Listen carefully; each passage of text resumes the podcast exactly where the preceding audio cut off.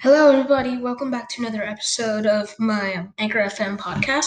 Um, today, I'm this is your host Raj Singh. I'm going to be talking to you about um, my analysis on other advocacy campaigns.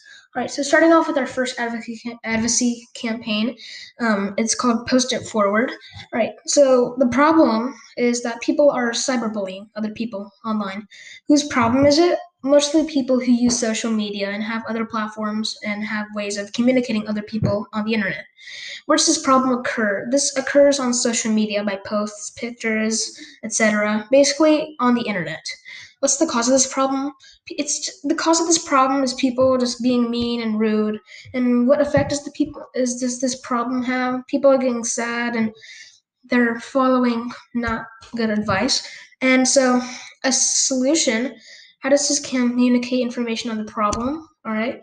So it shows evidence using pictures and screenshots, and a solution is to filter out anything bad, report them, make sure that nobody as a community gets hurt because if people get hurt, it's just not good.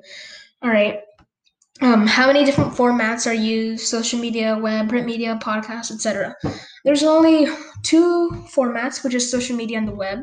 All right, um, pros. Um, the thing that it does well is make you want to prevent cyberbullying. It shows a tweet of a person bullying someone multiple times and just bringing him down.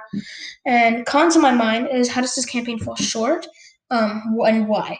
I don't think it falls short anywhere except the fact that it's on social media itself, because it's just it's only on social media. It's not anywhere else, and we can't, as a community, solve this problem. Okay, my next advocacy campaign, he or she. What's the problem? There's no gender equality. All right, whose problem is it? Everybody. It's everybody's problem. Where does it occur? Um, this problem occurs basically everywhere. It occurs in public, online, and places like in public. okay, what effects is this problem having? People are not being equal to all genders. It's affecting everybody negatively by people's feelings getting hurt. Okay, solution. How does this campaign communicate information on the problem?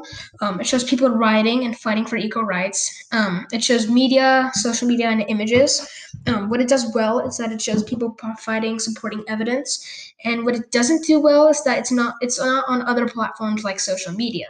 It's only on the web. All right.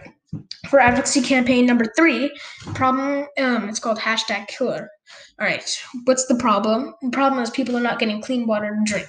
Whose problem is it? This is a worldly problem occurring around the world. This is also connected to my SDG topic, which is poverty.